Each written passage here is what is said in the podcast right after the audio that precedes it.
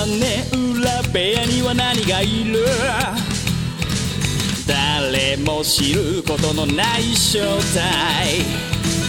皆さんこんばんはなんて言って今夜も始まるショータイム眠りに落ちるあなたをご招待。きっと心の宝物を今でも。そっと誰かと分け合うことに焦がれ。すっ飛ばした昨日の隙間を埋めるものはそうルチアさん皆さんこんばんは、ペガです。えー、ペガの屋根裏部屋第209回ですね。もう前回は、あのーとんでもないミス、ミスをして、あの、変則のね、二人会という謎の会をやってしまって、ちょっと本当に申し訳ないですけど、今年、今年じゃない、今年じゃないわ。え 今回、今回はね、あのーバッチリ、まともなもうラジオらしいラジオ、できると思いますよ。っていうのは、今回は、レギュラー会のね、りょうさん、ルッチさん、ワッツさんの会じゃなくて、もう素晴らしいね、ゲストの方が来ていただいているので、まあ、大体ね、もう、察しがつく方、屋根裏部屋、べずっと聞いていただいている方ならわかると思うんですよね。このシーズンとなったらもう、この人が登場するんじゃないかな、ということで、えー今回のゲストの方はこの方です。どうぞ皆さんこんばんは。ペガの屋根裏部屋、準レギュラーの大場でございます。ちょ、ちょ、ちょ、ちょ、あ大場さんです。大場さんです。どうもいつからもう、純と語って、いまあ、っていうか、純とか言うか、もう大場さん、いっぱいそん、なんかこう、レギュラーでこうやられてるじゃないですか、番組。いえいえいえいらないでしょ、純レギュラーとか。いや、でもですね、今回でも、あの、ありがたいことに、この屋根裏部屋も4回目となりましてですね、あ4回目、4回目。すごいでそうですすねね。。いやいや、しかも、しかもなんかこう、な年1、2みたいな感じのね、ぐらいの感じで。あ本当にあのね、あの番組内でペガさんにお会いできるのは年に1回でも、あの、うん。七夕の織姫と彦星じゃないですけど、まあ、どっちが織姫か彦星かは、まあ、この際置いといて、どっちそれどっちにしても気持ち悪い感じがちょっとどっちにしても私も嫌ですね。いやいや、本当にお呼びいただきありがとうございまいやー、大場さんですよ。まあ、まあ、本当になんかこう、最近聞き始めた方なんかいるのかわかんないですけど、まあそういう方がね、ちょっとね、まあ一応説明すると、まあ大場さんが今年、まあ毎年年一来てるっていうのはね、まあ宣伝というか、まあ大場さんが関われてるイベントに関してね、ぜひね、番組で話してほしいって、まあ僕も、その、イベントをね、もうどんどん盛り上がってほしいと思うので、番組でちょっとその話を聞きたいなと思って、まあ、毎年、この時期に呼ばさせていただいてますけども、えー、というのが、脳型映画祭。今年もあるよ、と。いうことなんですけど、さっき説明していただいた方がいいですかねまあ一応、もう一応ですけど、この、もう知ってる方は知ってるとは思うんですけど、脳型映画祭っていうものを大場さんの方から、じゃあ、まあ、あの、ざっくりご説明させていただきますと、はい。えーまあ、能形市って言っても、あの、本当にご存知ない方、たくさんいらっしゃると思うんですけれども、ん。えー場所はですね、福岡県の、えー、能形市、えーまあ、自分が住んでる北九州市の隣で、まあ、位置的には福岡県の、なんていうんですね、まあ、北の方、えーうんまあ、北九州と福岡の間にあるような、ざっくりとしたそういう場所なんですけれども、はい。えー人口5万数千人のもう小さい田舎町ですね。うん。昔はあの炭鉱地帯で栄えたところなんですが、もう今それはないので、本当にあの駅前の商店街とか閑散としてるわけなんですけれども、うん。まあ、その商店街、えー一番最初に始まったのは、その能形市の、えー須崎町商店街という、まあ、アーケード街、まあ、空き店舗だらけになったんですが、そこの活性化で、まあ、空き店舗を使って、あのー映画をや、映画の上映をやろう、まあ、映画祭というものをやろうとうん。面白いですね、試みが。ですね。これもうん本当に最初は一回こっきりの、あのーまあ、イベント的なもので、うんうんうんもう一日だけやって、あの空き店舗を使っていくつかの会場を作って、同時並行的に、えー映画を上映して、まあ、自由に見ていただくというところで、自分は、まあ、途中からちょっと手伝ってくださいというふうに、まあ、友達から声かけられて参加してですね、うん。えそれから、あのまあ、自分も1回だけで終わると思ってたら、翌年も声かけられて、えーうんずるずると、えー気がつけば今年で、えー7回目になったと。素晴らしいです。7回目。そうですね。まあ、あの、先の話言うのも変ですけど、7回まで来たら、やっぱり10回まで行きたいですよね。10行きたいですね。あ、失礼しました。10行きたいですね。ここまで来たらですね、うん。それと、それか、まあ言ったらあの、まあ去年と一昨年と僕行かさせていただいたんですけど、はい。まあ実際ね、僕大阪に住んでるんで、まあ距離はあるんですけど、あのまあ、空き店舗でいろんなところでね、こう、映画をやってるというので、それが、ほ、まあ、一部のイベント除いては、無料で映画が見れるっていう、とてつもないイベントだったわけですよ。なんか、大丈夫かなっていう。本当にそうですよ。うん。まあ、それがなんかまあ、僕ちょっとわかんないですけど、その、スタッフさんのね、農家さん映画祭でやられてるイベントスタッフさんの、まあ、いう頑張りで、なん、こう、なんとかその、いわゆるおお金の面っていうかね、なんとかこう、いけてるっていうのが、それが、もう今年で、まあ言うたら去年ですよね。今年で、もう終わりじゃないかと。だから来年の映画祭、む、厳しいかもみたいなね、ちょ、ひょっとして厳しいかもみたいなのをちょっと、なんか、ちょっと薄く聞いてたわけですよ。大場さんから。はいはい。いや、だから、今年も 2019? 農家大会祭2019が、できるっていうのを、こう、大場さんから連絡いただいたとき、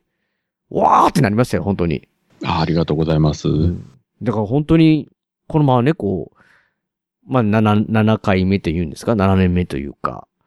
うーん。で、ね、終わってしまうともうそんだけやってたのに、すごいもったいないって思ってたんで、まあ、ものすごく心配はね、まあしし心配だけしててね、お金出すとかそんなの、もちろん、なんかね、そん全然ない、む全然ないって無理なんですけど、いや、でもそれでもう、こう、形としてちゃんと2019、あのー行われるってことで、これはもう、10, 10周年、10回まで、行くんじゃないですか、これ。行ったらいいですし、ぜひですね、まうんあの、最終的にあの、自分はあの、スタッフの一人でなんだその決定権っていうのはないし、まあ、もともとあの、野方商工会議所の、まあ、イベントという位置づけでもあるんでですね、うん。うん、まあ、そこがどう動いてくれるかと、まあ、そうやって今、ペガさんがおっしゃっていただいた、まあ、はい。最終的にやっぱりお金の問題というのがあるんでですね、うん。でこれはあの、過去もそうだったんですけど、その、うん。毎年やってて、翌年やれるという保証はまあ何もなく、ただ、うん。もちろんあの、我々スタッフとしては、できたら来年もやりたいねというのはもちろんみんな言ってるんですけど、うん、なんであの、確約できるものはなくですね、うん。まあ、それでも、こう、先行き不透明なところもありつつ、でも多うん。分なんとかなるんじゃないかなという、こう、希望を持ちつつ、うん。あの、年によって、あの、まあ、結構規模の大きい小さいとかあるにしろ、まあ、うんなんとかかんとか、ここまで来て今年も無事にですね、あの、うん。関係者の皆様方の、あの、ご尽力によってなんとか、ええーいい感じの映画祭が成立したということで、実はまあそのあたりは全然自分タッチしてないので、偉そうなことは言えないんですけれども、うん。まあ、あの、自分が本当に誰よりも多分、嬉しいというか、喜んでるというか、そういう気はしますね。いや、それも、な、な、な、なんていうんですかね。ヨバさんそうやってこう言ってありますけど、僕この、当日ね、こう、えー去年と一昨年と、まあ、横でですけど見せさせていただきましたけど、まあ、スタッフの方も、当然、まあ、ボランティアというかね、ほぼほぼ、なんか T シャツがいただけるのかなぐらいのあれじゃないですか、言ったら。これはですね、声を大にして言いたいんですけど、まあ、今まで、えーやってまいりましたけれども、まあ、うんギャラ的なものは1円ももらってません。そうでしょ。そうそうそうそうでしょ。いや、で、結構ヘトヘトに、特に大場さん、去年なんか笹山さん来てたりとか、坪井さん来てたりとか、白石監督とか、小山さんとか、こう、もう、ヘトヘトになって死にかけみたいな感じになってるじゃないですか、と。二日間ね、こうやられて。まあでも、またやりたいねって言ってる時点でもう、ちょっとね、若干もう、あの、坪井さんじゃないけど、強靭化してるんじゃないかなって。こうまあ、そうですね。あの、まあ、ちょっとさっきペガさんが言われたように、我々まあもらえるのは現物支給のスタッフ T シャツぐらいなものなんで、うん。まあ過去もらったものもちゃんとあの、我が家のクローゼットには T シャツかかってますけど、うんあ、のー他に使い道がないからですね、これどうしようかっていうのは正直あのき着ましょうよ。あと寝るときに着るぐらいしかないかいな。やいやいやいや、そじゃアウアウトドアっていうか、そそもう家から出た時に、こう、あの、シネマ競争曲とかね、こう、なんか入って書いてるのとかを着て出たら。いや、でも去年の中はちょっと、ずいけそうな感じですよ、外でそのそうですね。去年からちょっと変わって、あの、まあ、イラストで、なかなかいい感じの、いかにも映画的なイラストで、うん。うん、まあ、その前がシネマ競争曲とか、会計ファイル怖すぎとかですねそう。そうそう。ちょっとまあハードルがね、ハードルがねそういうあの、イベントに着ていくににはいいんですけど、盛り上がりますけどね、ああいうのはね。あの、シネマスコールに行くんだったら、あの、シネマ競争曲の T シャツは全然いいんでしょうけどね。うん、うん、いい。まあでもそれ、大場さんあれ、お 新幹線から来てるわけじゃなくて、なんかこう上羽織ってて、そうそう。もうシネマスゴーレンとこで脱ぐみたいな感じでしょあ、のね、周りは。名古屋に着くまでは隠しておいて、恥ずかしいからみたいな。まあまあまあ、わかりますけどね、それは。いや、えだだからそんなね、なんかこう、まあだからまあ、なんていうんですかね、スタッフさん、すごい大変なのに、まあ多分、それでね、まあ来ていただいたお、多分お客さんというか、方の反応を見て、あこれ続けたいなって、いうのがやっぱり本当にみんな映画好きというか、なんか、そういうのなんだろうなっていうのはすごいやっぱ感じますよ。だから、温かさというか。まあ、そうですね。映画好き、本当にスタッフ全員が映画好きかどうかよくわからないんですけれども、あの、まあもちろんあの、ペガさんも知ってる超映画メニあの、マニアの、うん。はい、あの、方もいらっしゃいますけれども、あああ、素晴らしい。の、まあ、木戸さんですね。今回もキト、さんね。だいたい7割ぐらいは彼が、あの、いやセそしてくれたっていうふうに聞いてますし、まあ後でう話ん。出ますけど、うんはあのい。今年も、えー、大半自分はタイトルすら聞いたことがない映画が並んでて、僕、ね。いや、僕からしたら大場さんかなりね、あのー僕からしたらですけど、僕みたいな、要は映画カジュアル好き、カジュアル好きっておかしいな。カジュアル映画ファンからすると、大場さんクラスですげえって思ってるわけですよ。なんか、ほとんどのやつ見てんじゃないかって思ったりするんですけど、その大場さんを持ってすしても、知らないのばっかりで、木戸さんって、すごいですね、彼は本当に。あの、毎年ラインナップ見るたびに、こうね、あの、冗談でも自分はこう映画ファンとかいうことを言ってはいけないんじゃないかと。あ、あ、わかる、わかりますね。そ、それ、それ、木戸さんの前ではね。わかりますけど。いや、でも、本当にでもね、僕は木戸さんファン、ファンって言ったらちょっとおかしいですけど、木戸さんがセレクトする、あの、タイトルというか作品外れなしですが、僕の中で。まあ、好みがぴったしなんかそんなわかんないですよ。わかんないですけど。いや、だから、木戸さんが、これっていうふうに、えー、これいいよ、みんな見てっていうのがあればもう本当は僕全部見たいなっていうぐらいの感じなんですけど。いですねこれも前自分もあの、こちらにお邪魔した時にも、あの、うん言った記憶あるんですけど、はい。あの、まあ、我々スタッフってそれぞれの会場に張り付くので、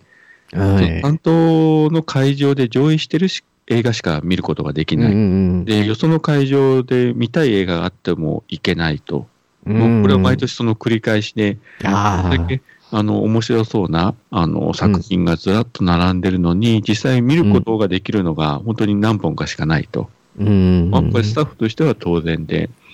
うんえまあ当然だけど、ちょっとこうね、悔しいというか悲しいというか、うんなかなかそのレンタルとかでもないような作品が多いからですね。うん。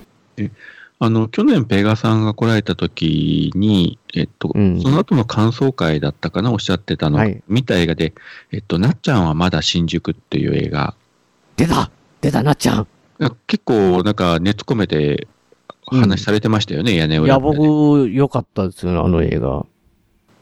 自分も見たかったけど、あれは当然ちょっと自分ああ。そうじゃなかったんで、違いましたもんね、場所が。見られなかったんですけれども、うん。実はあの映画祭の後ですね、割とすぐにですね、あの、うん。福岡のローカルのテレビ局が深夜になんか急にマジっすか放送してくれて、偶然。偶然。本当に終わっった翌月か翌々月ぐらいだったかな？何気にこう、新聞のこうテレビ欄見てて、ふっと見たら、あの、深夜の1時とか1時半のところに、うん。なっちゃんはまだ新宿って書いてあって、えーみたいな感じで。マジで脳が大火災来たんじゃないですか？誰か。いや、可能性はないとは言えないですよね。まあ、ローカルで。これは書けねばみたいな。えーまあ、当然録画して、後で見てですね、はい。あの、いい映画だったんで、ああ、あーこれちょっとスクリーンで見たかったなと思って。うん。よかったですよ。いやもう本当にああれ見ただけでも脳型映画祭来来てよかったって。だって出会えないですから、そのやっぱり僕が普通の生活で、えー毎日で、まあ映画をね、もちろん好きで見てますけど、やっぱし対策とかハリウッドのね情報は入ってきますし、まあ、ツイッターでも映画好きの人とかの見て、あ、これ面白そうだなってあったりはしますけど、なっちゃんはまだ新宿はやっぱし、木戸さんセレクトで、農家大会さん行かないと多分出会えてなかったと僕は思いますからね。あの、うんまあ、自分のところも近所にいわゆるこうミニシアターっていうものがないので、まあ、シネコンつもあるから、で、シネコンでやってる映画って日本全国大体同じもんなんで、はい。もちろん例えばそのアベンジャーズとかゴジラとか、うんそういう対策いい映画です。いい映画ですけどね。それもちろん好きだし、はい。アベンジャーズなんか自分の番組でも相当熱入れて喋るぐらいなんですけど、うんそれはそれでいいんだけど、うん。やっぱりこうね、そういう対策とはまたこう、対極の位置にあるような、こう、うんいわゆる、まあ、インディーズのはいはい。さ少なくて、もうあの知ってる俳優さんとかも出てなくて、監督の人も全然知らなくて、でも見ると面白いっていう映画が、うん。実はね、あの、邦画でも洋画でも山のようにはい。あって、うん。あの、まあ、年に何回かあの、名古屋のシネマスコーレにお邪魔したときに、あの、はい。まあ、タイミングがあったら必ずそこで映画見るようにしてるんですけども、うん。チラシとかいっぱいもらったら、本当にあの、うん。自分の方で全く上映もされないような映画をシネマスコーレってやってるわけ。ではいはいはいはい。であれ見て本当にあの、羨ましいというか悔しいというか、あまあ、確かにね、おばさんち近くに住んでたらね、もう毎日のようにか足しげく通ってるんですよね。おそらく本当にあの、行ける距離だったらもう毎週のようにシネマスコーレとか、うんあの、行ってるんじゃないかと思うんですよね。本当ここでしか見られない映画っていうのはたくさんあるんで、うん。東京とかだったらね、もっと、あの、はい。そういった映画館が多いし、やっぱりあの、地方に住んでると、この映画というか、こういうなんかね、文化的なところっていうのはどうしても、いくらこうね、あの、ネットの配信とか増えたにしても、すべての作品が、ね、ネットフリックスとかで見るわけにはうん。ないから、うん。見ることできないからですね。はい。うん。まあ、そういうところで、うちの、まあ、うちの って言い方もおかしいけども、いやいや、うちのでいいですよ、うちので。いやいや、まあ、能形映画祭っていうのが、はいあの、なんていうんですかね、本当にあの、能形っていうわけだけでなく、福岡、あるいは九州でも、なかなか見ることができない映画をここでしか上映されないっていうのを、過去もずっとやってきて、まあ今年もあるわけなんですが、そういう場が、こう、提供できるというのは本当に、まあ、スタッフの片隅にいるものとしては、なんかちょっとこう、うん。誇らしいというのも変ですけど、自慢できるし、いや、と思いますよ。うん。で、それをあの、毎年楽しみに来ていただける常連の方もいらっしゃって、うん。まあ、まあ多分今年も来ていただける人何人もいると思うんですけれども、うん。喜んでいただける、こうね、その姿を見るだけで本当に、ああ、やってよかったな、というふうに、まあ、今年も思えるんじゃないかと、はい、期待してます。うん飛び出システムって何やるんだろうねっていう会話を。すごいですね、それ。演者とか監督さんと触れ合えるし、スコーレが若松監督が立てた、はいはいはい。そこだけの話が聞けるみたいな。いこれはね、なかなかシネコンじゃないですよ。ないですよ、それは。や、みんな二つカード押そうよ。坪井さんまで飛び出しましたもんね、あん あの時。終わったら外でたむろして喋ったりしてるわけですよね、我々。はいはいはい。疑似 4DX でやってくださいよの発想がそこにあったんですよ。おばあちゃんに、おばあちゃんに。そこではメールアドレス自体が連合赤軍ですからね。マジですか？そうですよ、そこをちゃんと押さえとかなきゃダメですよ。ああ、すみません。新肉まんじゅう、もう一回してくれます？名古屋の映画館シネマスコーレは JR 名古屋駅から西へ徒歩2分水色のビルが目印ですシネマスコーレに来ていただければ映画のお礼が失敗かりますので、ぜひよろしくお願いします。えー、シネマスこれでお待ちしております。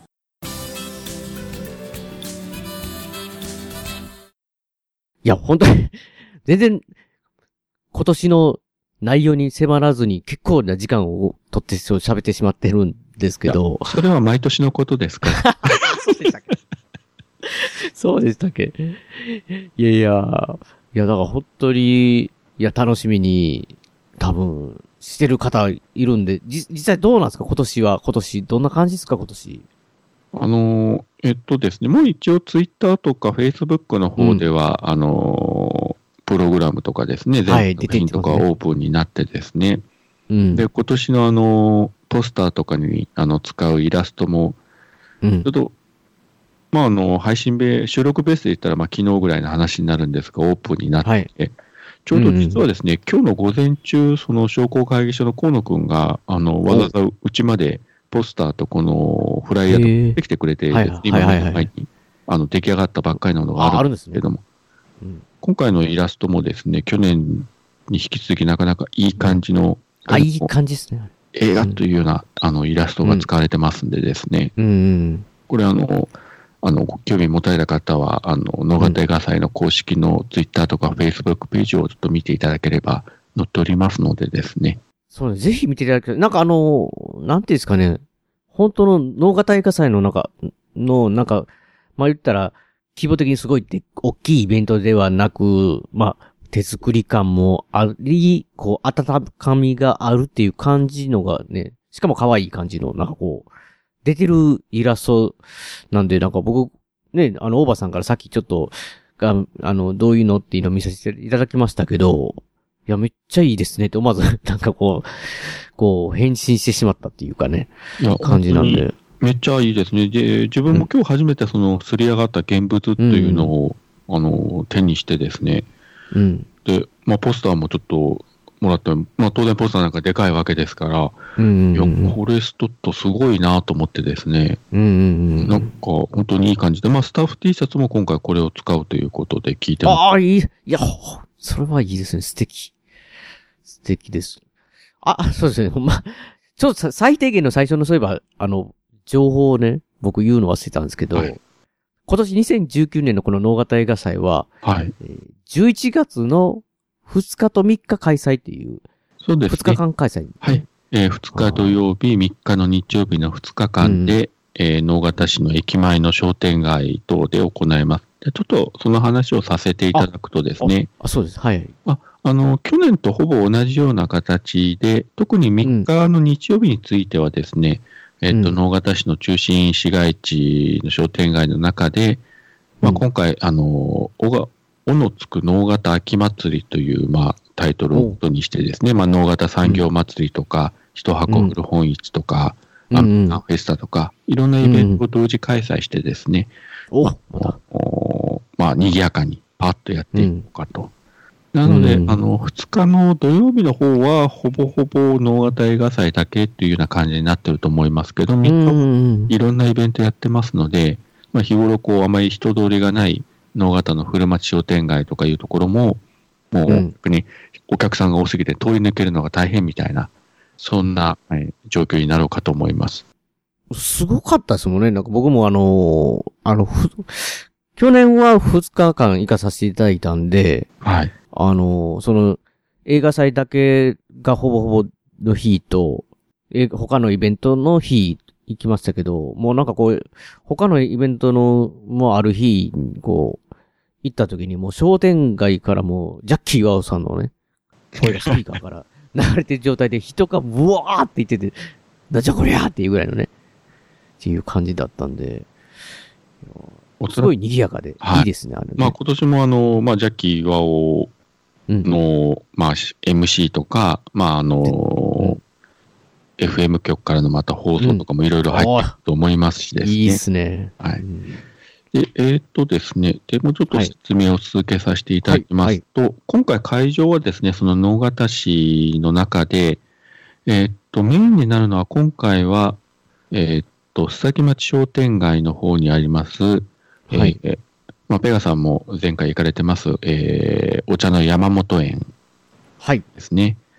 で、今回映画祭として初めて使うのが、そのすぐ隣にある、えー旧正月旅館という、まあ、もともと旅館があったところなんですけども、そしてもう一つが、えっ、と、メンズショップ栗原という、この3箇所が、須崎町商店街のアーケードの中にあります。そしてもう一つ、場所的にはちょっと南側にずっと外れるんですけれども、えっ、と、去年も会場になりました、あの、ボタンという、まあ、バーですね。うん。えっ、と、基本はこの4会場ですね。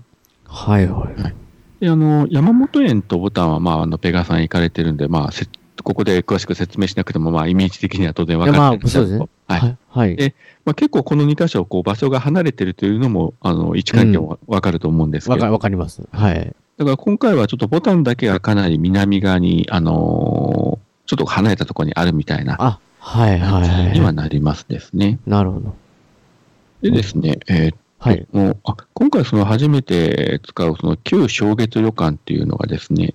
はい。まあ本当に山本園から歩いて、あの30秒もかからないというかもう見えると思おおそうなんですね。もうもうすぐ横なんですけど、うん。あの、もともとですね、あの、2階建てのこう旅館だったんですけども、しばらくこう、うんまあ、旅館が終わって、まあ、閉鎖されているような状況だったんですけど、はいえっ。と、最近中改装してですね、えっと、うんイベント用のこう、レンタルスペースで、おお。いろんなイベントそこでやってるということでですね、うん。今回もですね、その映画祭の間、この2日と3日の日はですね、まあこれ2階建てなんですけれども、1階部分についてはですね、うん。えーっと、こし、えー、小書房カフェ山田ということでですね、まあ、あの。カフェをやるということで、まあ、今、資料を読みますと、福岡の小書房が、えー、築104年の、えー古民家に臨時出店、うんコーヒーをはじめ、地元、えーの酒屋協力のもと、お酒や缶詰も提供される角打ち風カフェと、へえ。まあ、アルコールも出ますよという。うんうん。で、このイベントスペースということで、もともと1階と2階と両方使えるようになってるんで、まあ、あの、1階がそういったイベントやってて、2階で映画上映と。へえ。で、当然、あの、旅館ですから、畳ですね。うんうんな感じですね。うん。おおいいですね、なんか。なかなかあの、風情があっていい場所ですよ。うんうん自分も何回かこう、イベントあったり時にちょっとあの、遊び行ったりしたんですけど、あ、なんかいい感じだなという。結構ですね、あの、須崎町商店街、もともと、あの、野方映画祭はここから始まったわけなんですけれども、まあもう一つ、その中心にある古町商店街に比べると、本当にあの、錆びれ切ってると言ったら怒られるかもしれませんけど、実際そういう感じなんですが、まあそういったところに、こういったあの、まあいわゆる古民家風の、箱物を改装して、イベントでやってるとか、いうことで、本当にあの地元の人たち頑張ってるんでですね、うん、いいですね。か、かっこいいというかね。なんかまあ、その古いのを、まあ利用してっていうのは、まあ僕からすると、そなんか、いいなってすごい思いますけどね。ですね。で、まあ、今回そこを、まあ、あの、メイン会、メイン会場の一人で使うと。うん。からもう一つ、あの、メンズショップ栗原っていうのはですね、これあの、はいちょうど野方駅、正木町公園側から、あの、商店街の中に入ったすぐの場所にあってですね、ここはあうの、ん。しばらく使ってなかったんですが、第1回の映画祭の時には、こう、会場で使ってたんですね。久しぶりに、まあ、復活みたいな感じでうです。ん。えっ、とですね、あと、まあ、ちょっと今回残念だったのが、毎年使ってた、あの、駅前にあります、あの、お寺の円徳寺。あ、円徳寺さん。はい。で、今回ですね、たまたま、あの、この2日間ですね、円徳寺の方でですね、はい。えっと、これ、会期400年と住職継承法要ということでね、はい。要は、あの、まあ、お寺創立400年の、まあ、記念と、それからの、まあ、はい住職さんが代替うん代替わりされるという法要をこの2日間行うと。う、じゃあ大事な、大事な、そうですあれですね。まあ、だからしかそれ仕方、仕方ないですよね、確かに。ね あの、映画できませんよということで。なるほど。ただ、あの、一応、この3日の日曜日の日にはですね、この住所はい。継承を記念した、い、わゆる稚語行列が商店街の中で行われるという予定。ああ、なるほど。はい。ええそ、どんなんやろまあちょっと自分もですね、どんなんかちょっと楽しみ、まあ、あの、見れる機会があれば見たいなと思ってるんですけれども、うんうんうんで今回基本的にこの映画祭としては、今言った、えーはい山本園と、正月旅館と、うん。うん。えーっと、メンズショップ栗原と、まあ、ボタンと、この4会場で、はい。あの土曜日はですね、ここだけちょっとあのメンズショップ栗原は上映がないので、はい。3箇所とですね、で、今回共催ということでですね、はい。えっと、2日土曜日につきましては、はい。えっと、もともとこの映画祭とは別にですね、あの、能形にある、ま、えっと、能形市立図書館が、はい。えっと、2ヶ月に1回、土曜日の午後にですね、土曜シアターというので、まあ、映画の上映会っていうのをやってるんですけれども、おー、そうなんです今回、ね。これを、はい、能形映画祭と同時開催ということで、ああ、はいで、この2日の土曜日は、あの、場所は、あの、ユメニティ能形という、去年のあの、はいはい。ここで、あの、恋のクレイジーロードとか、シネマトロクの上映とか、はい。過去、あの、怖すぎの劇場版とかやったなんですけれども、ここで、えー上映会を行って、こちらで、えっと、3本と映画を上映するということですね。はい。で、翌、えっと、3日の日曜日は、あのーメンズショップ栗原も当然上映会場で使うのと、はい。この日はもう一つですね、また同時開催のイベントということでですね、えーっとですね、殿町シネマと言いまして、これはあの去年も同時開催したんですが、はい。えーっと、もともとあの、一昨年、えーまあ、ペガさんも来ていただいた時にあの、シネマ競争曲を上映した名もなきギャラリーという会場があるんですけどはいはいはいはい。ここであの、2、3ヶ月に1回映画の上映会っていうのをやってるんですが、うん。それを今回また協賛企画ということで、3日の日は、えっと、ユメニティ能形で、えー。この殿町シネマで上映と、あとちょっとゲストとトークイベントを開催するとああ、なるほいうこど。とで、で、最終的に上映、えー本数としてはですね、うん。えーっと、さあ、どこに書いてあったでしょうか。はい。え？ーっと、能形映画祭で19本と、はいえー土曜シアターで3本と、殿町シネマで2本と、合計24作品上映でとなっております。うん、多いですね、やっぱりね。だから、あの、数で言えばもう去年とほぼ変わらないぐらいうのん。数の上映ができるようになっております。うん。で、えーっとですね、ここが一つ去年と大きく変わりましたのがですね、はい。えっと、まあ、少しあの、ペガさんにも話の最初の方で触れていただきましたが、ちょっと料金体系が今回変わりましてですね、あ、かついに、ついに変わりますか？ついにですね、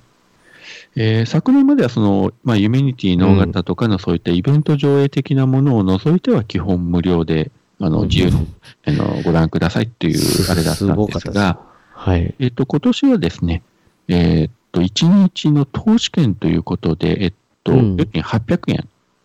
え ?800 円。1800円。え、ちょっと、え、ちょっと待って800円です。え、映画一本見るのに800円っていうのじゃないというか、1日投資券ですね。だから、あの、800円払っていただいたら、例えば初日、11月2日の映画は、その800円で見放題と。安すぎるじゃないですか、まだ。で、まあ、翌日 2日目も見るとなったら、まあ、そこでまたちょっと800円いただくんですが、うん。えーっと、そこでまた2日目も見放題と。ってことはあれでしょ ?1600 円で2日丸々、その、ま楽しむ。い いいんですか？だから。ねえ。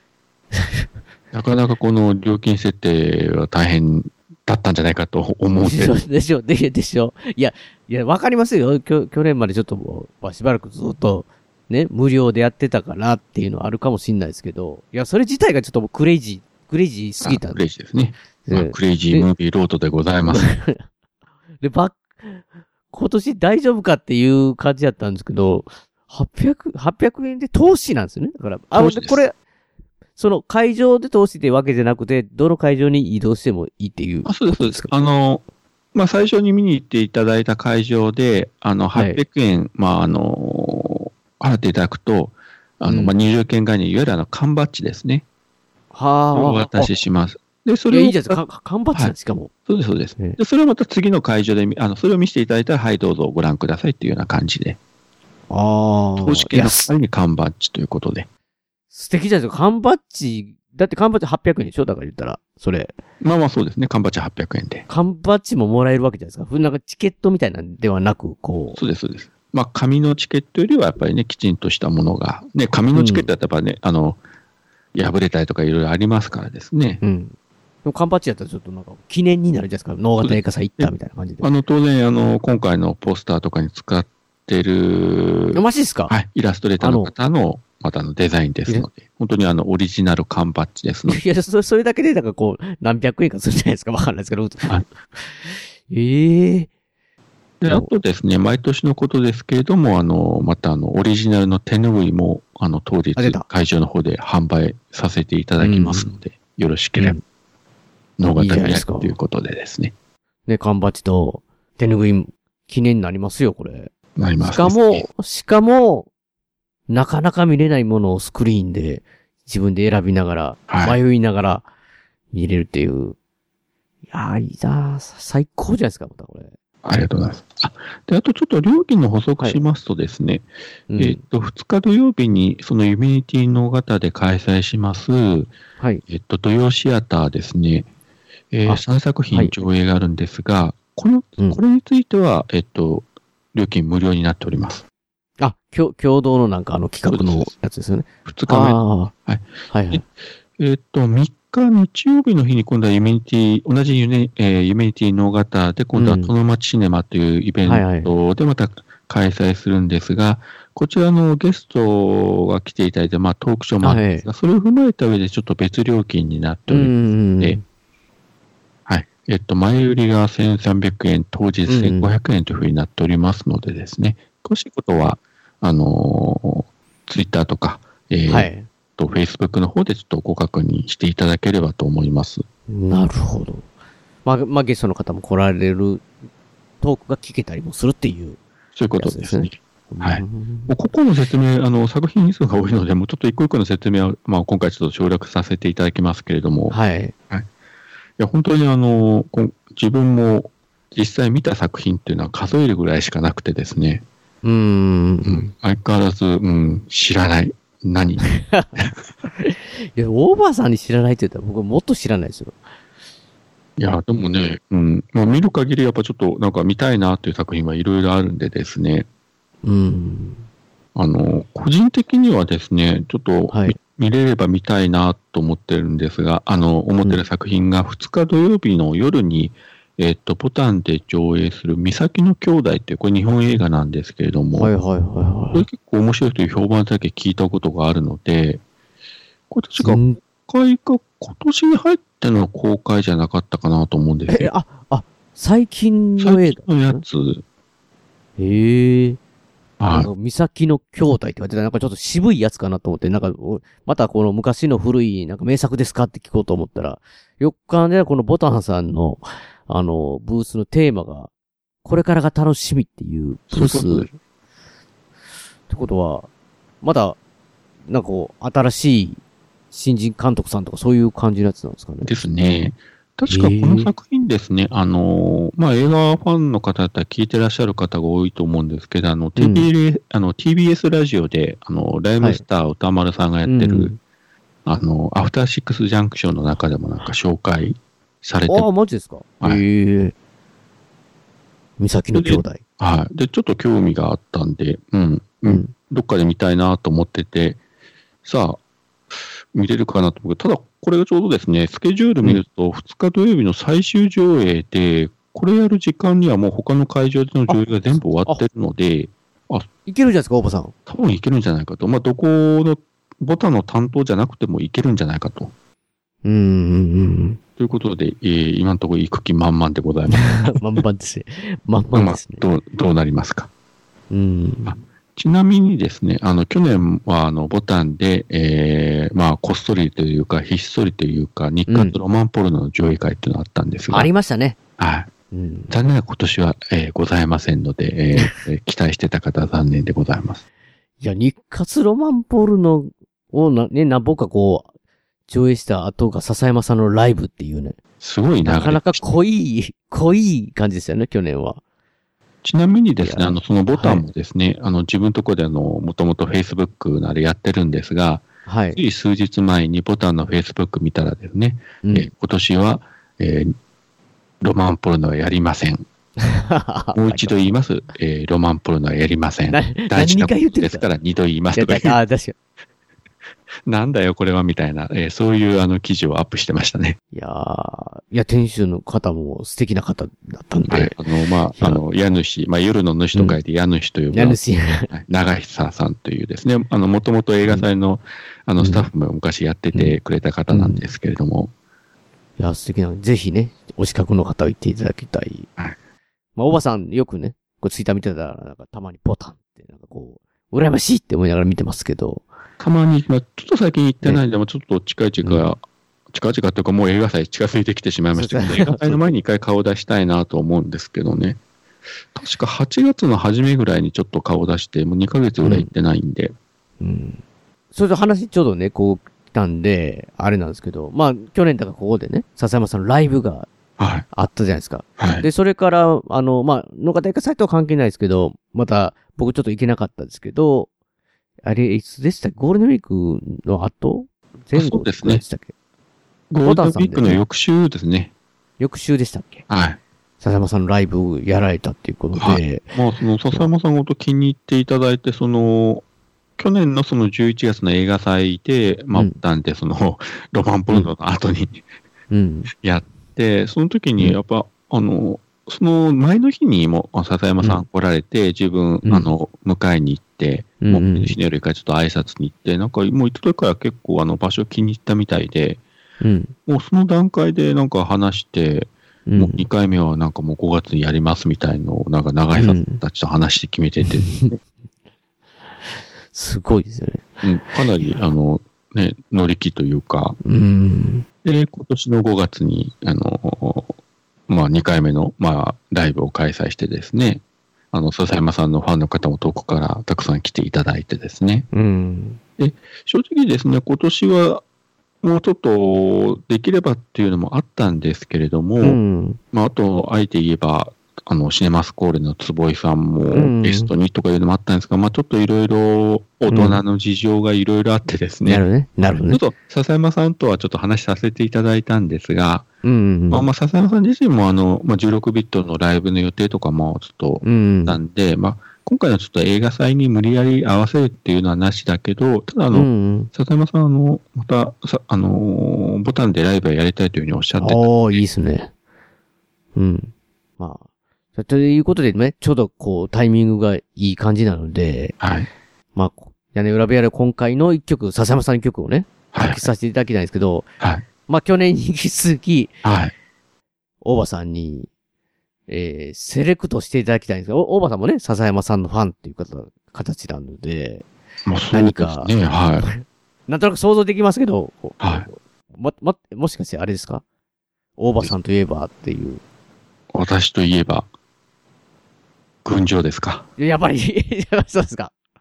今年も群青行かれ行かれますか？あ別の曲でも。いや、もう、ここはやっぱり群青一押しということで、あ行きましょう。まあ、聞いていただきたいという。あ、えー、ここで笹山さん一曲聴いていただきましょう。おばさん一押しの曲です。えー、笹山さんで、群青。憧れた数の諦めを見せつける街の冷めた面何気なく続いてく毎日に憧れた僕はまたさよならを。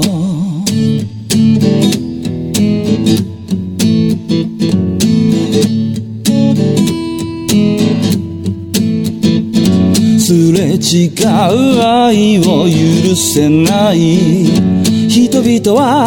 今日もすれ違う。いくつものさよならを口にすることもなく同じことを繰り返すこの世の全て超えるような恋をしていたろう君に会いたいすぐに会いたいいつも会いたい今は会えない君に会いたいすぐに会いたいいつも会いたい今会えない見上げるのはいつも天井。その先にはないこの感情。言葉にはできない戦場。行き過ぎて気づくその現状。憧れた数の諦めを。見せつける街にさよならを。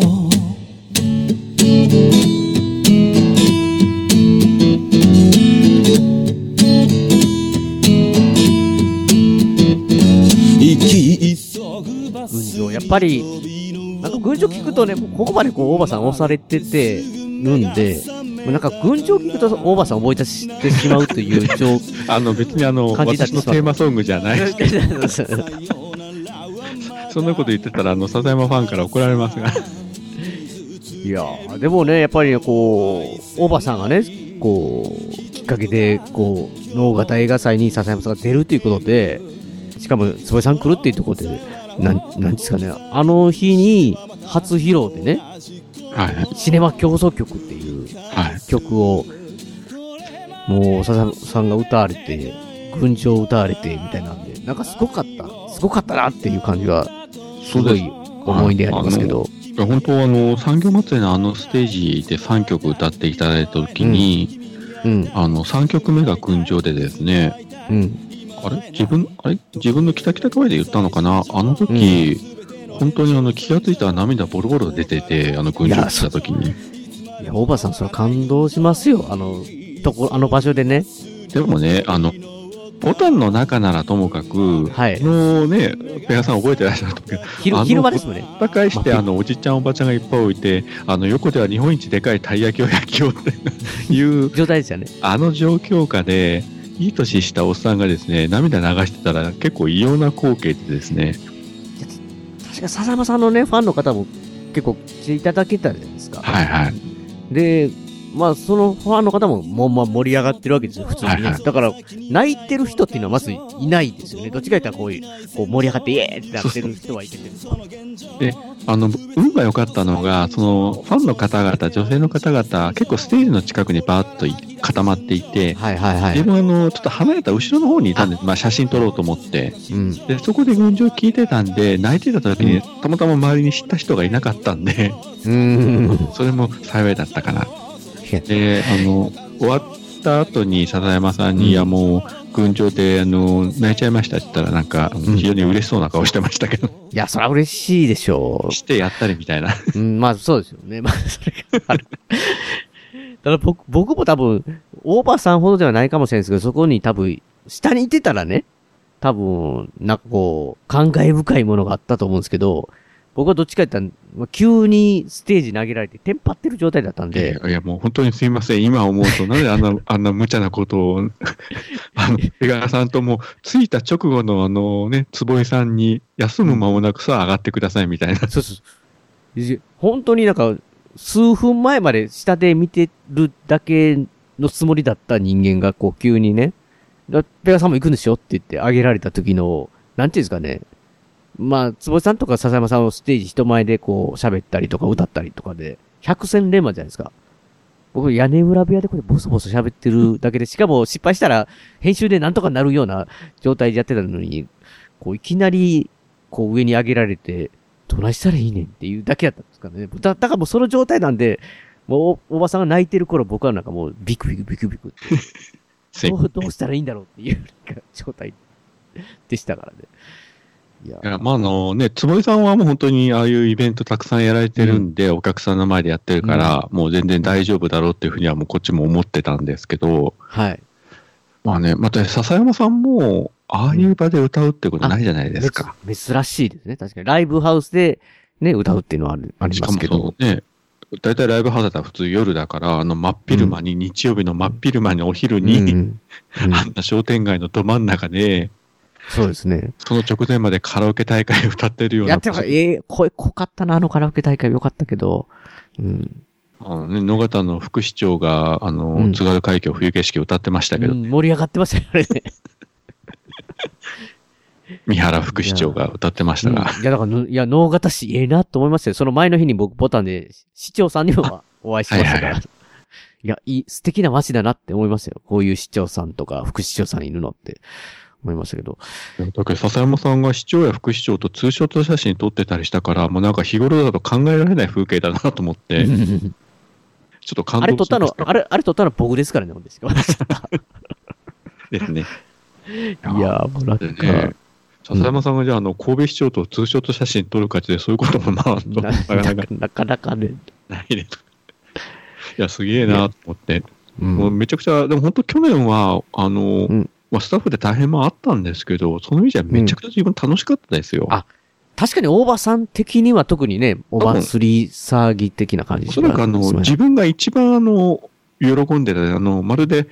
このゲストの方々とか、うんうんこのラインナップ見て、もう、うんもう俺のためにやってくれたんかみたいな。あ確かに、確かに分かりますよ。いやまあ、まあ、確かにそういう感じでしたよね、本当に。いや、まあまあ、だからまあ、で、笹山さんはだから、野方映画祭、今回はちょっと残念ながら参加っていう感じではないですけど、また、野方の方でライブはするよっていうことですよね。去年の11月の時にやっぱりその映画祭の常連の方が初めて笹山さんのライブ行って、ファンになって CD 買ってくれて、で、また5月の時も来てくれたとかいうのもあったからですね。うんまあ、そういうところで、うん、ちょっとこうね、つなげることができたのは自分的にも嬉しかったし、で、あと、ちょっと坪井さん今回ちょっと呼べなかったのが申し訳なくて、ツイッター上で、なんかあの、ファンの方が、坪井さん今年野方行かれないんですかってなって、坪井さんがそれに対して、あの、自分の力不足でなんか、えー呼ばれなかったんですみたいなことを書かれてたんで、あ、やべえと思って、ちょっとお詫びのメール送って、で、ちょっと今月、月末名古屋行くんで、ちょっと坪井さんにちょっとお詫びしてこようかと。すいません。本当申し訳ない。まあ別に怒ってはないでしょうけど、いや、今度こも呼びたいって言ってたんですよ、本当は。うん。いや、坪井さんの、まあまあ、去年までたら直接見てなかったあれですけど、坪井さんが来たら、それこそ本当に、えー、話とかをこう、目の前で見たら、やっぱ呼びたいって思いますよね。もう2回、3回。そのね、映画祭的に言えば、まあ本来、あの笹山さんがちょっとどっちかってイレギュラー的な部分で。音楽ですからね。アーティストですから。これ的にはやっぱね、坪井さんという映画、もう本当の映画人だから、はい。ていただければですね、で、またなんか映画の上映とかね、トークイベントとかやれれば一番良かったんですけど、今回そういう意味では、去年あれだけゲストの方来ていただけど、いただいて今回全くゲストも呼べない状態。ええ緊縮財政なわけですよ、本当うに。ん。まあね、そういう時ありますよ、絶対。うんまあ今までの映画祭もその、年によって規模が大きくなったり小さくなったりしてるんで、まあそれに比べればまだマシかなと思うんですけど、本当に今回そういうのを全くできなかったのが、ちょっと申し訳なかったですね。だけど、ちょっと、もう坪井さんにも笹山さんにも申し訳ない気持ちけど。いやー、まあでも、えっ、と、だから、えっ、と、話的には、もう、ざっと、話せた感じなんでしょうか？大体そうですね、今年の部分は、大体言うことは言ったですね。もう料金の話と日程の話と、まあ、ここの話まではもうちょっとなしにして、大体あれですもんね。だからさ、さっき、大場さん言ってたみたいに、だからまあ言ったら、いわゆるこ、こういうなんかまあちょっと変わったゲスト来ます、こういうイベント来ますっていう感じというよりも、本当に初心に帰って、まあ料金も取って、まあまあそ結果的にはそんな感じうんそうですね。なんかこの映画を見ていただこうという、この、なかなか見れないものをスクリーンで見ていただこうっていう感じの、に、に、今年はなってるっていう感じまあそんな感じですかね。うん。僕も、ざっとね、やっぱし見ても、相変わらずね、本当にタイトル全くわからないのがほとんどなんですけど、でも、なんかやっぱコミック雑誌なんかいらないっていうのは僕、スクリーンで見てないんで、これはもう本当に有名な映画ですもんね。うん、見てみたいなって思ったり、ロストシティ Z かなこれ。失われた黄金都市。あはいはいはい。これもなんかちょっと見てみたいなっていう感じですよ。もうなんか、なん、なんですかね、僕、僕結構その、全然知らない映画に関してはやっぱタイトルでインスピレーションねって思ったりはするんですけど、もう、小野方映画祭に関しては、もう、木戸さんセレクトが、まあ7割じゃないですか、言ったら。だからそう考えると、もう、木戸さんセレクトファンとしては、よくわからない言葉ですけど、あの、自分のインスピレーションに反応しないタイトルでも、もうきっと面白いとしか思えなくて、どっちかって言ったら多分、行ったら、できるだけこう、見れ、一番本数が見れる並びで回るぞって感じはするんですけど、残念ながらこう、本当に残念ながらの報告としては、今年は野方映画祭に行けない。止まってます。止まってます。え止まってますよ。止まってますよ。いやー、本当にね、ここで僕行かなかったら、リスナーさんに、多分ね、なんやかんや言って、ペガは、有料になった瞬間に行かへんねん こう思われてしまうんじゃないかなってビクビクしてるんですけど、いやいや、でもそうじゃ、なくて。でもあの、交通費と、まあ ね、その宿泊費考えてですよ。あの、1日800円が増えたぐらいで行かないとかいう、理由にならないような気がするけど。確かによ。そうすると、確かに交通費とかホテル代で800円でこう前後しそうですもんね。なんかこう、上下、上下しそうです。いや、で、あの、の、やっぱ脳型には行きたい、行きたいんですけど、いやね、本当に、もう単純に個人的な、こう、えー家族の、えー予定というか、そういうもので、僕自身というよりも、なんかこう、家族の予定で、その日、その日かって思いましたもん、発表された時。ダメだって。もうちょっとね、がっくりこう膝をつきましたよ、僕その瞬間に。まあ、なのでね、ぜひね、今年こそ行っていただきたいなと。まあ、行った方はね、あ、こういうイベントだなっていうのを、去年感じて、まあ、ほど年とか、また行きたいなと思って行ってくださるとは思うんですけど、まだ行っててない方で興味がある方はね、ぜひね、今年こそ、こう、純度100%脳型映画祭。もうまさに映画のための映画祭なんで。まあ、あ、でもあれですよね。二日目、二日目っていうかまあ、11月3日に関しては、産業祭りがあったりとか、そのアメリカンフェスタでしたっけ？いろいろこう、盛りだくさんのお祭り騒ぎの中に映画祭もこう一緒になってるって感じがするんで、映画見終わってから、え間に食べ物ね、買ったりとか、焼きスパとか、それ、それこそ、次元とか行っていただいたり、もう、美味しいものいっぱいあったりとか、面白いイベントもややってますので、行って映画を見るっていう楽しい感じになりますので、ぜひぜひね、こう、え僕の代わりに行って、行ってくださって、ぜひね、屋根裏部屋に、こうだったぞとかがね、あの、報告していただいて、僕をぐぬぬと言わせていただきたいなとは思ったりするんですけど、いやーあのー、ペガさん用にスタッフ T シャツ用意しとこうかなと、思ってたんですけど。バチっすかまあでもね、ちょっと、大場さんが、10年、10年行きますよと、目指して。行きますよって言ってくれるんで、来年行けるんじゃないかなと。2020脳型映画祭に。今言っちゃいましたね。え今言っちゃいましたね。えいやいやいやいや今全国1000万の屋根裏部屋リスナーの方が今聞きましたんで、1000万もいないですけどね。いやー、いや、でいや、いや、まあ、それもね、スケジュール、スケジュールによるんですけどね、こればっかしは。いや、でも今年に関しては逆に言ったら、この、結構れ、れ、え連休のとこじゃなかったっけこう、11、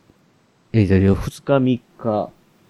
うやったかなそうですね。なんか行きやすいの、そうですよね。最初の2日というか、そうですね。すごい行きやすいね。どっちか言ったら、あ、こう、僕の帰りの、要はだから、去年も2日目の昼間ぐらいから新幹線乗ら乗って帰らないと、その次の日仕事なんで、みたいなね、パターンがあったんですけど、一瞬なんかこう初めて見たときに、2日3日だぞって、でスケジュールパッて見たら、あなんかいけるんちゃうんと思って、この3日丸々行ってから、次の日に帰ってもいいぐらいちゃんって一瞬思ったんですけど、あ、予定が入ってたってなって、がっくりってきたんで、もう、どっちか言ったらこの、遠くからの人も行きやすい今年は日程で、特にその、3日目の夕方まで、野方映画祭の最終終わる時までたっぷりいて、もう疲れてたらもうそこで、その日も能型で泊まっていただいて、次の日帰るってことができる素晴らしい、こう、長距離、あの、能型映画祭ファンの方には、優しい日程だと思うんで、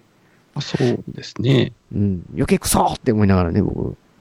あの、まあ、あの、自分ら的にも、こう、土に、土曜、日曜働いて、あの、月曜日から普通通り仕事に行きなさいって言われたら結構きついんで、その 意味では、一日休みがあるのは助かりますが。ですよね。それでね、ちょっと回復をある程度。わあ、だからね、まあ、大場さんは、まあ、どこの会場に、今のところまだ分かってないんですか？大場さんま。だ、あの、それこそ、どこがいいですかっていう、なんか問い合わせだけあったから、まあ、お任せしますと言って分かんないんで、まあ、おそらく当日行ったらここ行ってね、みたいな感じで、で、手が足りなくなったら、じゃああっち行ってね、みたいな。あ、そういう感じ。毎年大体そんな感じですね。まあまあ、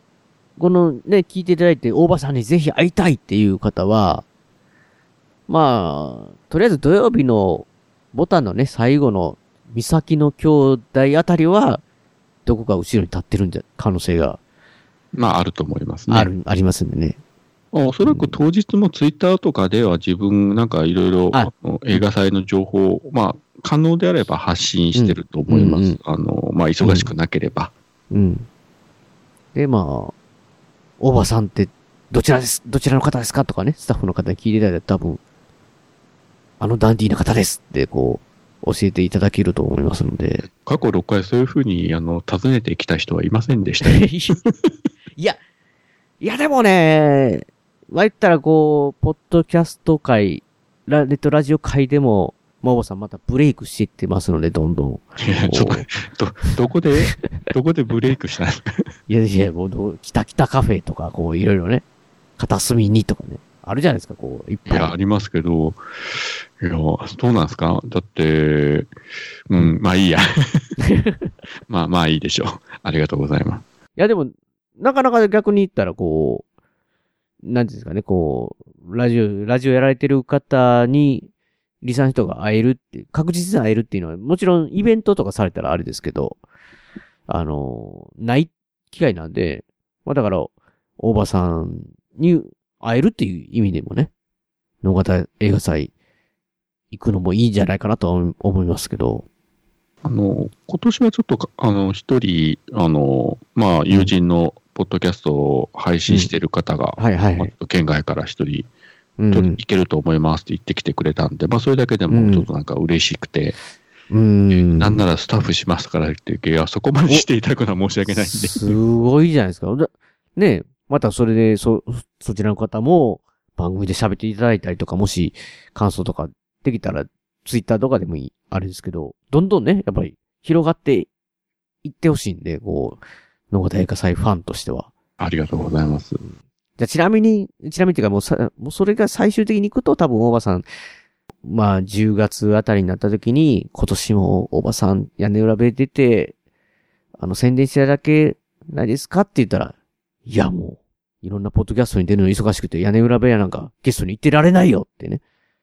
大場さんに断られる日がいつか来るんじゃないかなっていうちょっとビクビクしてますけど。あのですね、まあ、よく考えたら、あの、まあ、さっきちょっと、ペガさん少しお、あの、紹介していただきましたけど、今自分、北北カフェっていうのと、はい一つ北九州の片隅って、うんまあ一応番組二つやってるわけですよ。うん。だから、あの、どんどんそこで野方映画祭の情報を発信すりゃいいんですけれども、うん。まあ一応今のところ、多少触れましたけれども、うん。まあ、詳細についてはやっぱりこのペガの屋根裏部屋でまだ おかしいおかしい。いやおおかしいですよ。普通、いやいや、普通は自分のパーク、やっぱ仁義というか筋を通さなきゃいけないというい。や、いや、動画型映画祭って言ったら、大場さんの中では、そう、1年間の中では結構なイベントじゃないですか、言ったらこまあまあ、本業みたいなもんですよう。ね。そうそうそれはやっぱり自分の、自分のポ、いや、ポッドキャストで喋られるのが、こう、一番じゃないかなっていう、僕は。もちろんね、一応言いましたよ。言いましたけど、まあ、がっつりこうやっても1時間とか喋るのはもうここがやっぱり最初にした方がいいかなと。いやー、そうなんですか。やっぱそう言っていただいたら、あれですけど。いや、まあ、なんか僕としてはね、まあ、あの、イメージで言うと、わかんないですけど、あのー北北カフェだったりとか、その大場さんのね、北九州の片隅とか、こう、その、自分のやってるラジオだと、元々の大場さんのことを分かってる人が、まあ、聞いてるっていうイメージがあるんで、で、屋根裏部屋の場合は、ちょっとその辺がやっぱし、被ってるとこもあれば、えー違う人もいると思うんで、そういう人に、こう、ちょっとでもね、聞いて興味持っていただけたらいいなっていうので、と思ってね、あのーもちろん、こう、脳型映画祭ファンとしては、ちょっとでも、いっぱいの人に聞いていただきたいなと、そして盛り上がっていってほしいなという、本当にね、もう、素敵なイベントなんで、っていうだけでも、まあ、毎年ね、あのー、おばさん来ていただいてますけど、今年はでもその、えー、行った感想会ができないのがちょっと残念なんですけど。あそうですね。あのー、ペガダに本当にね、あの、2年連続来ていただいて、まあ、あの去年も一昨年も、あの、屋根裏部屋で感想を話していただいてですね、特にあの一昨年の回なんかは、あのね、前編はほぼ夜行バスの話だけで終わったという、すごい、動画映画祭。いつ脳型つくんだみたいな。そう、多分ね、脳型映画祭のことを本当に知りたくて、どんなになったんだろうって。よかったら来年も、来年行きたいなって思う人は聞いたら、ただただ腹が立つっていうね。バスの話かいっていう回でしたけど。いや、でもね、なんかその、本当にもう、行く、まあ、大場さんもよく遠出っていうかね、結構足運ばれて、いろいろと行かれてるからわかると思うんですけど、やっぱりなんかこう、その旅自体がすごいもう、ワクワクで、それはやっぱり、もちろん、野方映画祭があるからこそ、なんか、テンションがすごい上がった状態なんで、バスすらも楽しい。まあ楽しいっていうか、ちょっと苦行なところもありましたけど、シートが倒せる倒せないとかね、ありましたけど。ああの、本当にこのシートを倒す話は、本当に未だに忘れられないですが、一番印象深いというか。寝てましたからね。寝てましたから、もう一生懸命言ってるのに。いや、まあ、まあだからね、まあ、若干ね、もう3回目になったけど慣れてきて、もし、ね、次行くことがあったらバスで行って、快適に行ったら話すこと、バスで話すことないやんって逆にちょっとがっかりしたりしてしまうかもしれないですけど。いや、もう、楽しい。いや、でもね、なんかやっぱし、なん、もう絶対これ脳型映画さ関係ないですけど、帰り新幹線で帰るときね、いつも毎年、毎年が、まあ2回だけですけど、新幹線で今度行こうって思うんですけどね、なんかこう。やっぱり体がすごい楽だし、一瞬で帰れるって。ですね。うん、思うんですけど、なんかね、バスを選んでしまう。なぜかって感じですけど。いやー、映画祭、楽しみですね。なんかちょっとまあ、何か外からでも、まあツイッターなりでこう、ちょっとでも参加できる気分にな、は、なろうとは思ってますけどね。ありがとうございます。うん、いや、こうやってあの本当に呼んでいただいてですね、年に一回、はい。あの、喋らせていただくだけでも本当にあの、ありがたい限りで、うん、あの、これも過去何回も言ってますけど、自分もともとその、能形映画祭2回目の時に、その、まあ、白石浩二監督のあの、小杉シリーズをやるという時に、まあ、当時自分全く知らなくて、ネットでいろいろ調べていく中で、はい、そこで初めてその、ポッドキャストという、いわゆるこう、ネットで音声を配信しているラジオがあるっていうのを知って、はい。で、そこで白石監督のことを調べていく中で、うん、あの、ポッドキャストいくつか聞いたんですけども、最初にハマったのがこのさ、ペガの屋根裏部屋で、はいはい。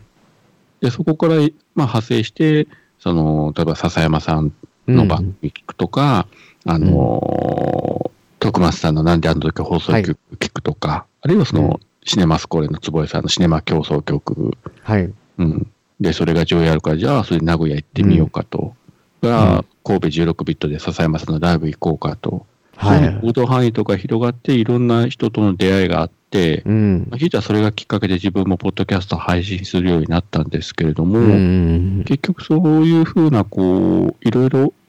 あの、世界が広がっていった、うん、この、本当に5年半ぐらい、聞き始めになってるんですけども、うん、その、本当に原点というか、きっかけは本当ペガさんのおかげで、このや、いや、聞いてなければ、そもそも本当にあの、ポッドキャストっていうにハマってなかったかもしれないし、映画祭自体はやってたにしても、多分全然違う、はい、あの、感じで今もやってるんかなと思うとですね、当然、それであれば笹山さんのライブとかも去年やれてなかったわけだし、シネマ競争局の上映もやれてなかったわけだし、うん、えー、違う形になってたという意味では、本当にあの、まあ、ペガさんにはいくら感謝しても、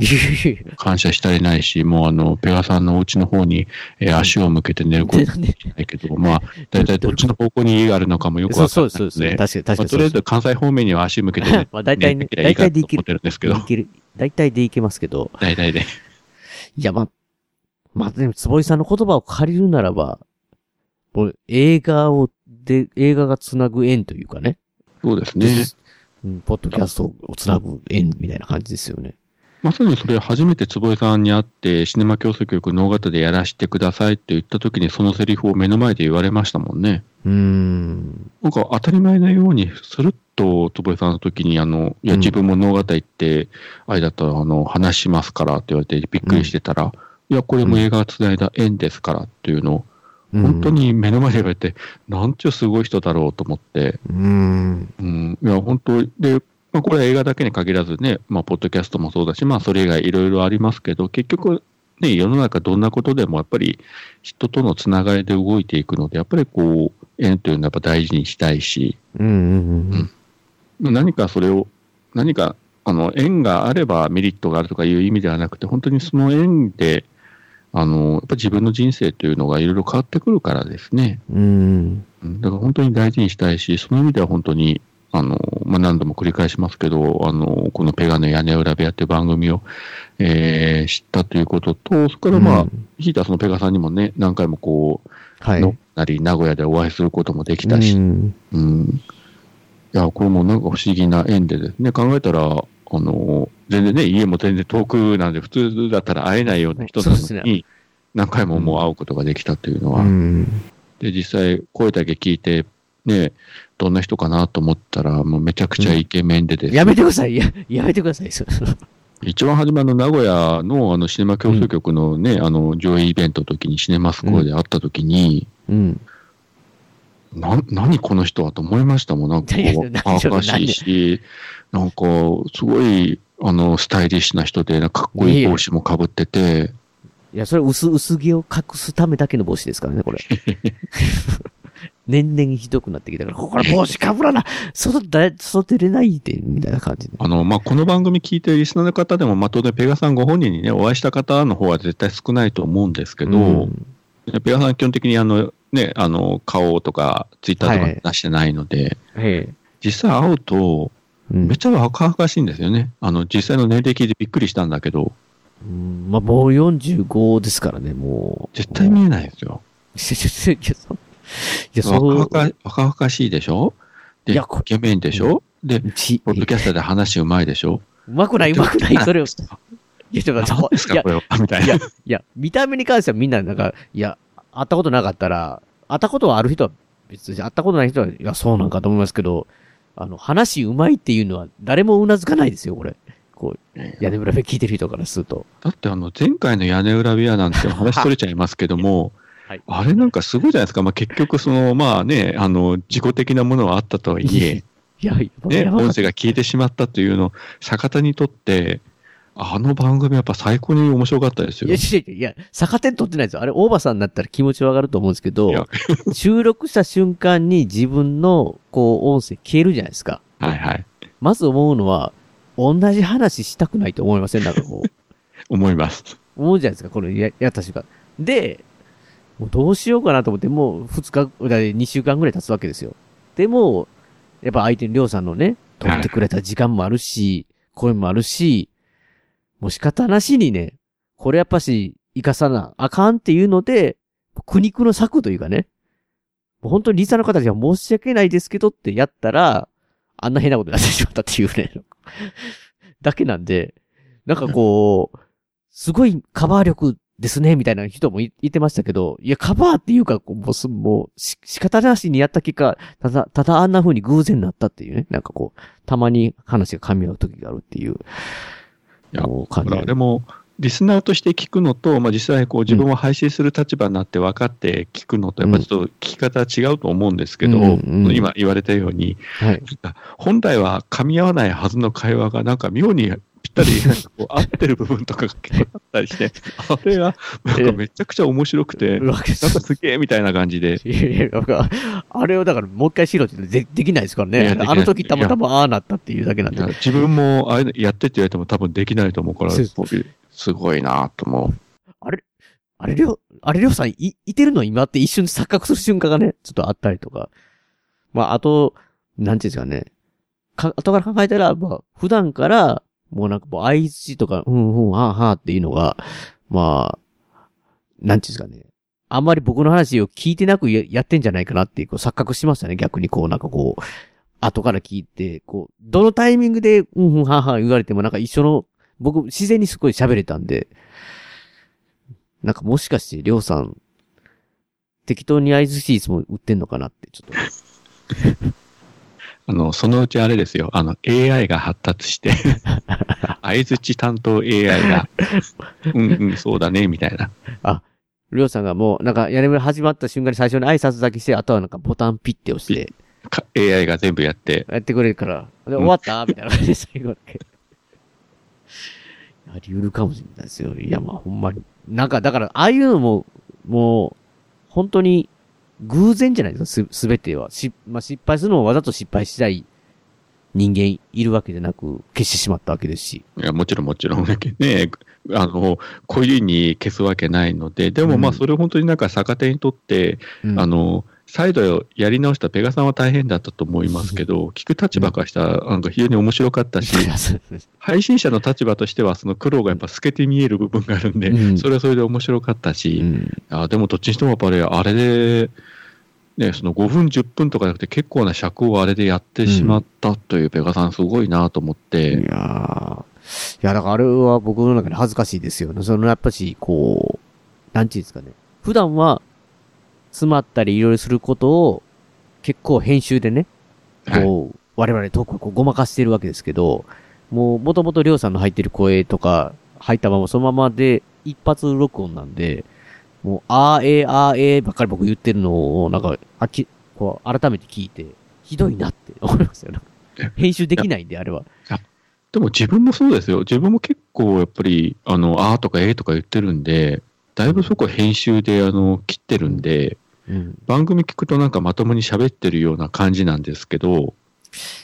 あの、実際はそうはねやっぱないからね。まあ、それはあの、他の方もそういう方多いと思うんですけど、結構やっぱ編集でいろいろ、あの、いじる、いじれるからですね。いじろうと思ったらいくらでも。うん。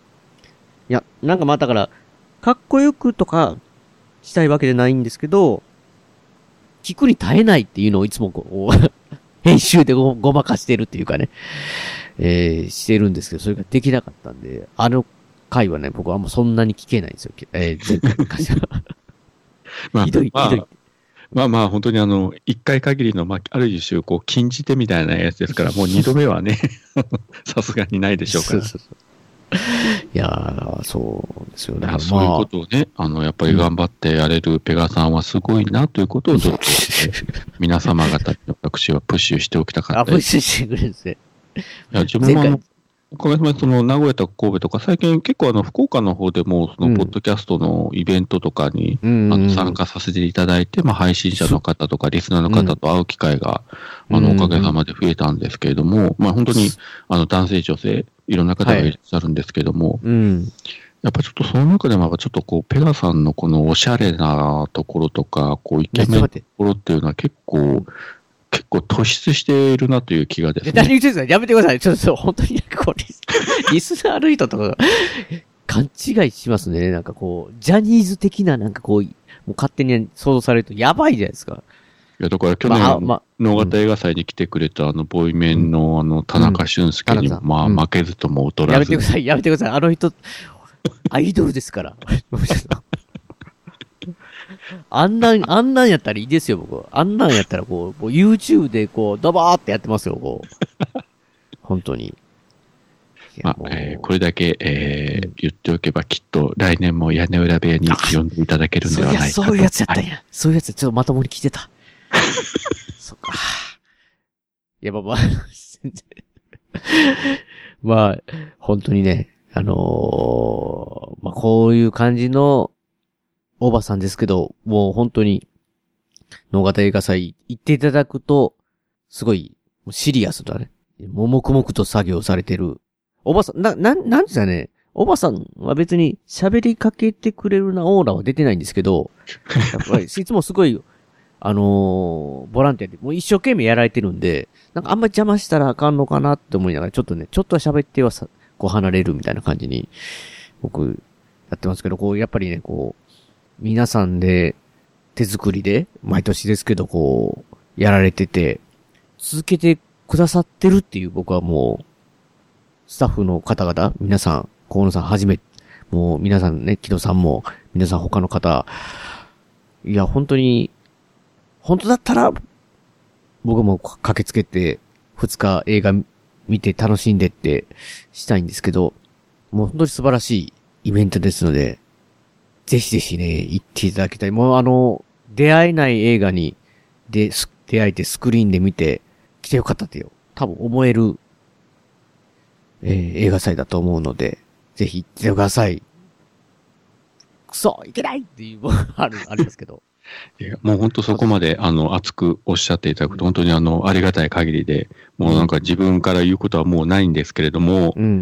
えーまああの、本当に個人的には、ここまで来たら、まあ10年、10回まで行きたいんですけれども、まあまあそれは本当にまだ全く不確定ですし、うんうん。まあ来年のことはどうなるかわかりませんので、まずは今年ですね、あの、一人でも多くの方に来ていただいて、もうその実績の積み重ねがまた、あの、来年につながると思いますし、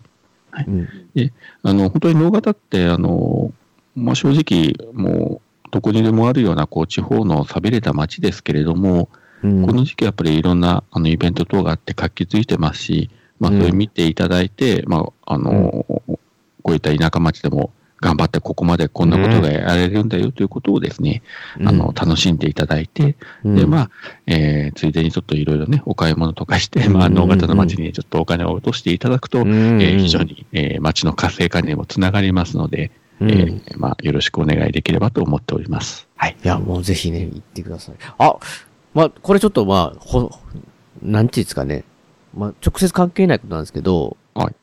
ジャッキー岩尾さんがね、はいはい。FM 局をね、あ、そうそうそう。立ち上げられたっていうので、で、なんか、その話は聞いてたわけですよ、僕。なんか来、来年っていうか、まあ、近いうちに行って、あの、吸いますよ、みたいなこと言われてて、でペガさんも番組で喋ってくださいよ、とか、こう、ジャッキーさんに言われたんですけど、一向に、こう、お声がかからてこないんですけ一応あの、ど、正式にあの彼、あの、免許を取ってですね、あの放送の、はい。で、まあ場所はあの、今までと同じ、あの、うん。商店街の中にあるサはい。テライトスタジオ。うん。で、今までは、その、別のあの FM 局のまあ出張ブースみたいなところでこうやってたんです。けども、まあ、今回はちょっと正式に自分の名義で開局してということで、うん。うんまあ。周波数が変わったってことですか？それなんかこう。そうですね、ちょっとまた別のあの局になったということで、ただ、うんあのまあ、いわゆるコミュニティ FM ですから、当然出力が小さいので、まあ、例えばあの自分の家からでもちょっとそれ聞こえ、聞けないんですけれども、うん確かあのどうされネットでも聞けますのでですね。はい。まあ、どのみちあの、えーまあ、当日来ていただくとですね、うん。うん。まあ、多分あの、ジャッキーバーの声が響き渡ってるんじゃないかと思いますので、うん。まあ、見かけたら、あの、お声をおかけいただければと思います。でっかい蝶ネクタイをね、してるのでね。はい。目印で、いやー、楽しいジャッキーさんにも会えますよ、ということで。あ、ジャッキーの素敵で行って、まあ、うんまあ、こういう人も野方にはいるんだよということでですね。いや、本当にね、去年のジャッキーさん新崎さんが僕の中でたまんなかったんで、絡みが二人の。ツーショットはもう奇跡のツーショット奇跡のツーですショットですよね。いやー、まあなんか、あれがまた見、見たいなとは思いますけど。あと、だから、話したりてないことないですかね？あの、直方映画祭に関して。いや、えーっと、もう今年の分は、はい、もう喋らせていただいてですね、いや本当にあのーうん、いろいろなんかちょっとすみません、話があっちこっちそれて、うんあの、まとまりがないままで、まあ、ええ毎年のことなんですけれども、後であの、編集、えー、シルペガさんはさぞや大変でしょうけども、あの、余計なところはバッサバッサと切っていただいてですね、はい。ノー、ノー編集ですよ、ノー編集で。いや、もう15分ぐらいにまとめていただければ。短い、短い。いやいや、もう1時間半ぐらい撮ってますよ、これ。あ、気がつくと1時間半ですか。えそれ15分で。いや、まあ、屋根裏部屋は基本的にこう喋ってて楽しくなってくると、止まらないっていうのがね。で後で編集で僕は泣くっていうのはもう基本的なこう、定番パターンなんですけど。それはあの、自分もキタキタカフェでよく経験して。ありますよねありますよねはい楽しく喋るだけ喋って、後で自分で自分の杭を締めるというね。いや、だからまあ、野方映画祭はね、本当に僕、なんかこのタイムスケジュール見てるだけで、あの、全くほとんど知らないタイトルなんですけど、なんか想像したりとか、ネットで調べたりとかね、してなんかもう、ワクワクするんで、やっぱこういうの、本当にね、